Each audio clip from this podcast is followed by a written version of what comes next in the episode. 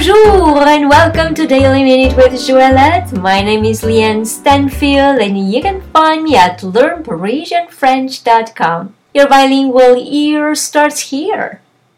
Episode 520. Today we will conjugate the verb apprendre au futur simple, to learn in the future tense. Apprendre au futur simple. Please look in the description of this podcast to see the spelling of this verb. J'apprendrai, I will learn. Tu apprendras, you will learn. Il apprendra, he will learn. Elle apprendra, she will learn. Nous apprendrons, we will learn. Vous apprendrez, you will learn. Ils apprendront, they will learn masculine. Elles apprendront, they will learn feminine.